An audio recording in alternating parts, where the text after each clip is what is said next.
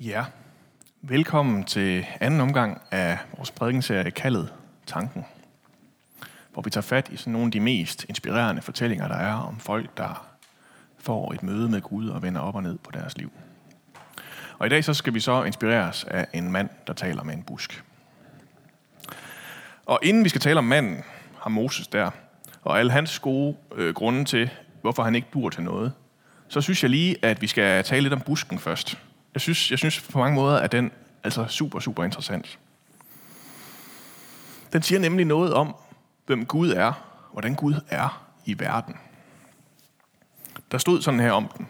Busken stod i lys lue, men blev ikke fortæret af ilden. Og med den fine lille sætning, så tror jeg, at vi rammer rigtig meget af det, der er at sige om Guds væsen. Gud er til stede i det skabte, men Gud er ikke til stede i det skabte på bekostning af det skabte. Det er ikke sådan, at han først lige må, må rydde noget af vejen for at få ordentlig plads til sig selv, for at han kan være der. Og det gælder for alt det skabte, at det er sådan, Gud virker i det. At han er til stede, men han fortærer det ikke. Og det gælder også for os mennesker. At Gud han sætter ild i os. Han lyser igennem os, men ikke på bekostning af os selv. I dag så er vi jo ret fanget ind i sådan et, det man kalder et mekanisk verdensbillede. Alt det er årsag-virkningsforhold. Hvis noget flytter sig, så må det være fordi, at der er noget andet, der har skubbet til det først. Hvis der er nogen, der bliver syge, så er det et af de første spørgsmål, vi stiller. Hvad er de blevet syge af? Hvordan er de blevet smittet? Og nogle gange så sker der jo stadigvæk det med det her mekaniske verdensbillede, at vi render ind i steder, i spørgsmål, hvor vi ikke rigtig kan finde ud af, hvorfor noget er sket. Hvad det er, der har gjort, at noget er blevet flyttet til, eller hvorfor at vi er blevet syge, hvad der har smittet os. Og når, når, når vi ikke kan få, få verden til at fungere i det her mekaniske verdensbillede, i det her årsag-virkningsforhold, så, så bliver vi sådan helt, helt forvirret nærmest. Så ved vi ikke, hvad vi skal stille op. Og sådan har det været siden oplysningstiden. Det var der, man begyndte at tænke på den her måde. Indtil endnu tidligere, så, så, så, så fungerede det på nogle måder lidt på samme måde, men, men også lidt på en anden måde. Så måtte man stille sig selv det spørgsmål, når det ikke regnede nok. Hvad er det for en Gud, der er sur på os nu? Og hvad er det så for en Gud, som vi skal lave en dans for, sådan at vi kan gøre ham glad igen, og sådan at det begynder at regne igen? Det har selvfølgelig været i situationer, hvor det ikke regnede nok, at det har fungeret sådan. Og det er jo egentlig stadigvæk ret mekanisk at tænke på den måde. Øh, det er stadigvæk årsag-virkning. Øh, det er en Gud, øh, som, som skal gøres tilfreds, og så, når han er først gjort tilfreds, så begynder det at regne igen. Og det er også lidt nemmere at forholde sig til, til sådan et, en, en sådan en kompliceret spørgsmål som metrologi, som, som, som også værværterne kæmper lidt med at forstå en gang imellem, og helt få til at virke, som de troede, de skulle. Men det er som om, at når vi har med Gud at gøre, når vi har med den her busk at gøre, så har vi at gøre med noget andet. Så er der en Gud, som, som lever og er i verden. Men er det på en måde, uden at busken brændes op, også selvom der er ild i den. En Gud, som måske ikke er med på den her slags kausal forhold, hvor alt det skubber til noget andet. En Gud, som eksisterer på en anden måde, end altid på bekostning af noget andet. Og det opdager Moses også. Øh, fordi på den her tid, hvor at flere generationers slaveri, det har svækket den jødiske identitet ret hårdt, så, så er selv Guds navn gået over i glemslen. Så han er nødt til lige at spørge, når jeg nu skal til Israel, hvem er det så, du siger, jeg skal hilse fra? Hvad er det for en Gud? Han kender jo de egyptiske guder, og det er rart lige at vide, om det er Amon-Ra eller Aten, han har indgået en alliance med. Ikke også? Fordi det, der er lidt forskellige strategier og lidt forskellige domæner, så, så ved han, om det er krokodiller eller falke, han kommer til at arbejde sammen med på sin mission. Men det her, det er altså en anden Gud. Det er en Gud, som ikke har behov for at være i evig kamp om pladsen og skubbe noget andet væk for at få mere plads, for at få mere magt i gudernes rige. Det her det er en Gud, som er. En Gud, som siger om sig selv, at jeg er den, jeg er. Som ikke behøver at definere sig selv over for noget andet, i relation til noget andet. Fordi han slet ikke er afhængig af alt det andet. Fordi han, han har en natur, som, som, som fungerer på et helt andet plan, end det her gør. Og selvom Gud fungerer sådan, så er det vilde i dag, selvom han ikke behøver at, at definere sig i relation til noget andet, så er det vilde i dag, at han gør det alligevel.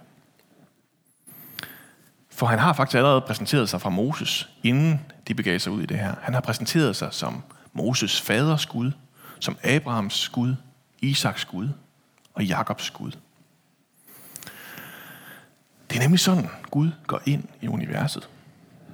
Ikke ved lige at, at skubbe og mikromanage lidt med nogle atomer, men gennem en personlig relation.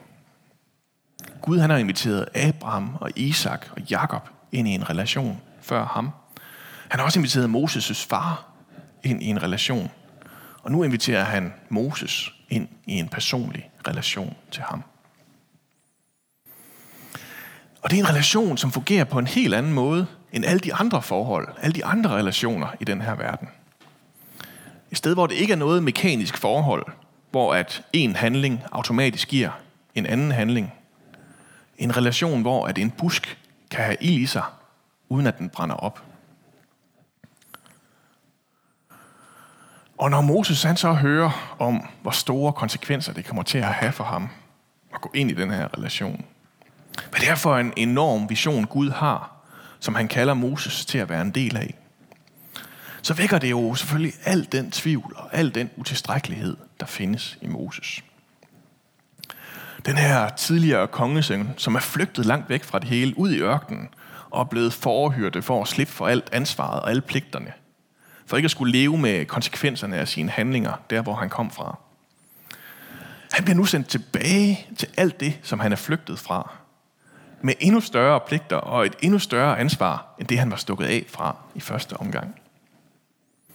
Hvem er jeg, at jeg kan det her? Spørger han selvfølgelig, som et hvert andet menneske vil gøre. Og det spørgsmål, det svarer Gud på sin vis ikke rigtigt på. Det er ikke sådan, at han så begynder at liste alle Moses' kvalifikationer som gør Moses særlig egnet til lige præcis den her opgave. Eller at han lige øh, laver den anden vej og siger, minder ham om, at han er jo er royal byrd. Så han kan selvfølgelig øh, noget særligt. Nej, i stedet så lyder svaret på, hvorfor Moses kan det her sådan her. Jeg vil være med dig. At det her det er et partnerskab, hvor han har Gud selv i ryggen. Og det er altså den her relation, der gør forskellen. det har nogle helt konkrete konsekvenser. Han får lov at lære nogle fede tryllekunstner, som han kan bruge til at overbevise sådan standard tvivlerne. Og øh, i, øh, så i det andet problem, som er Moses' manglende evne til at udtrykke sig særlig skarpt, som jeg synes, altså, det er sådan en lille sproglig perle, hvor smukt det bliver eksemplificeret i sætningen selv, da Moses han skal sige det.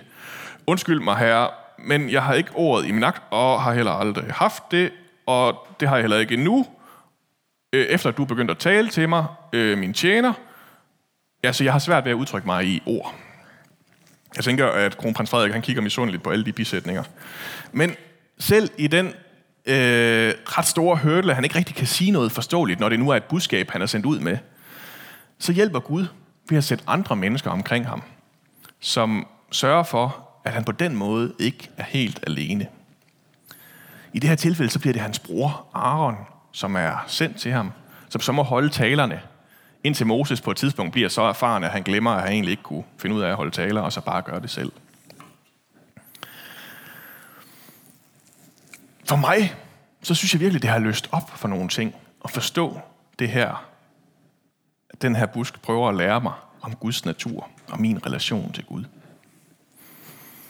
Det har altid sådan frustreret mig logisk og filosofisk, at, at at det er meget svært for den her almægtige og kærlige Gud til ikke bare at gøre alting godt igen. Det burde jo være det logiske. Tryk på godt knakken, godt knappen, ikke også? Og så ryger alle forbryderne i fængsel.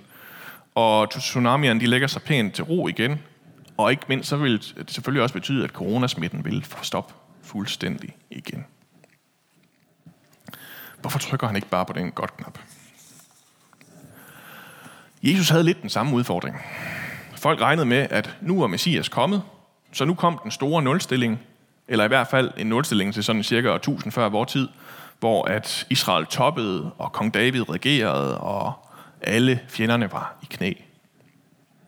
Så skuffelsen er ret stor, da han finder ud af, eller da, da, da, da Israel finder ud af, at han bare vil tulle lidt rundt i de tyndt befolkede områder i Israel, i Israels rådne banan, og bare vil gå ture med en lille flok venner. Øh, han var selvfølgelig flink nok til at helbrede dem, der kom til ham. Men altså, hvorfor gør han det ikke ordentligt? Ikke? Også han kunne jo have effektiviseret det meget mere, hvis han havde startet en klinik i en af de store byer i stedet for. Men måden, som Jesus er i verden på, måden, som Gud er i den brændende tornebusk, den viser os, hvordan Gud virker i verden. Hvordan Gud han kan sætte ild i en busk, uden den brænder. Der møder vi en Gud, som ikke er interesseret i magten, men i at have en personlig relation til mennesker omkring ham. Som faktisk gør sig fuldstændig afhængig af, at han har den her lille flok, hvad skal man kalde det, i hvert fald ikke overkvalificerede disciple, som skal bringe alt det, han har gjort, hele budskabet om ham, videre til de mennesker, som de møder. Helt afhængig af en personlig relation, gør Gud sig selv. Helt afhængig af, at folk de tager imod invitationen til at blive en del af den her relation. For Moses, så ender det med at blive en virkelig tæt relation, hvor han spørger Gud til råd om hvad som helst, giver noter videre til resten af Israel, kan hive vand ud af klipper på Guds befaling osv. Og så en gang imellem, så får Moses lige et af sine sædvanlige vredesudbrud, og har lyst til sådan at sætte ild til det hele, og så skal han lige hives tilbage ind i den relation med Gud, som det egentlig var meningen, han skulle leve i. Som det egentlig var meningen, at vi alle sammen skulle leve i. Jeg beder tit bønder til sådan en, øh, en fikser Gud, som lige kan, kan fikse det her for mig. Og så sidder jeg lige her og venter imens. Og, og, og, og selv, altså selv Gud kan nærmest blive sådan helt mekanisk for mig. Øh, og, og det er nærmest mig, der sidder med klap, knappen ikke også, og trykker, og så venter jeg på, at, øh, at nu kommer årsag virkningen en gang, og så sker det her. Og der tror jeg altså, jeg, jeg, jeg snyder mig selv, hvis jeg lader som om, at, at relationen mellem os ikke er en del af det, der sker. Det har nogle konsekvenser, at det er en person og ikke en ting, vi har en relation til. At det er en person og ikke en ting, vi beder til. At der faktisk også er en vilje på den anden side. Så det er lidt ligesom i et ægteskab, ej, hvis jeg skal holde mig til noget, jeg ved noget om, et venskab, øh, hvor at vi også går grueligt galt i byen, hvis vi behandler den anden som sådan en eller anden form for, for aggregat, en ting, der bare skal opfylde mine behov, og, og pænt gøre, hvad jeg siger, og selvfølgelig også gøre det, jeg ikke har sagt. Endnu værre, så bliver det næsten, når vi i stedet for at gøre livet til sådan et eller andet stort regnskab, hvor at, at du skylder, fordi at jeg gjorde altså det og det for dig sidste gang, og nu venter jeg altså på, at du gør det og det tilbage. Nej, sådan som det burde være, ikke også? Når vi, når vi gør noget for hinanden, så gør vi det jo, fordi at vi elsker hinanden. Så der er jo ikke nogen modkrav, eller nogen forventninger, eller om at så følger det og det med, øh, fordi det er sådan, det fungerer. Og sådan burde det ikke bare være hos Gud. Sådan er det hos Gud. Alt, hvad han gør for os, det gør han, fordi han elsker os. Fordi at det springer ud af den relation, som vi har til hinanden. Og Gud han har ikke bare lyst til at gøre noget for os. Han har lyst til at gøre noget sammen med os. Så derfor så sætter han ild i os, men uden at vi brænder op af det.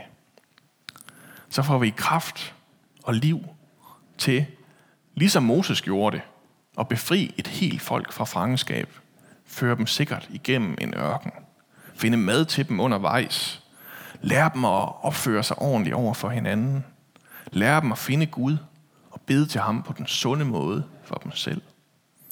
Og føre dem ud på den anden side og ind i et nyt land og et nyt liv på nogle helt andre præmisser, end det de kom fra, hvor de var vant til, at det altid var på bekostning af nogle andre. Jeg sad og tænkte, det er sjovt, det er nærmest alt det samme, som man har brug for under en coronakrise. Det gjorde Moses, i hvert fald. Men alt det her, det sprang ud af en invitation til en personlig relation. En relation til en person, der en Gud, som er åbenbaret i Jesus.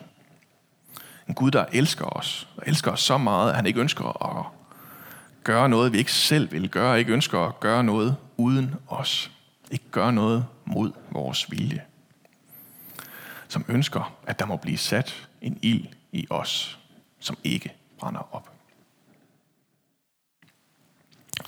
Skal vi bede sammen? Gud, tak fordi, at du er i den her busk på den måde, som du er. Tak fordi du er i alt det skabte. At du sætter ild i det, at din energi flyder igennem det, men ikke fortærer det, ikke brænder det op. Far, tak fordi, at du ikke er sådan en mekanisk Gud. En Gud, hvor at vi trykker på en knap, og så kommer der det her ud.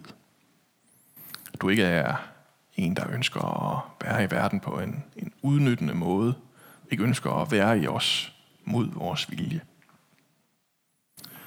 Og far, må du bare hjælpe os med at forstå kærligheden, forstå den her personlige relation, som vi har så svært ved bare at være i, tur stole på. Være der, hvor livet ikke er et regnskab, hvor det ikke altid er noget, der sker med modkrav. Og far, tak fordi, at du kaldte Moses ud i store ting. Også selvom man havde alle mulige gode grunde til, at det ikke skulle være ham, du gjorde det med. Og fik den her mand, som slet ikke turer til alligevel at ture, fordi du sagde, at du vil være med ham. Tak fordi du også siger det til os. Du vil være med os. Og det er der, hvad skal man sige, viljen, evnen til at føre din plan ud i livet, den lykkes. Ja, må vi få lov at opleve det, ligesom Moses, at du er i os, at du sætter ild i os, men kun ikke på bekostning af os. Amen.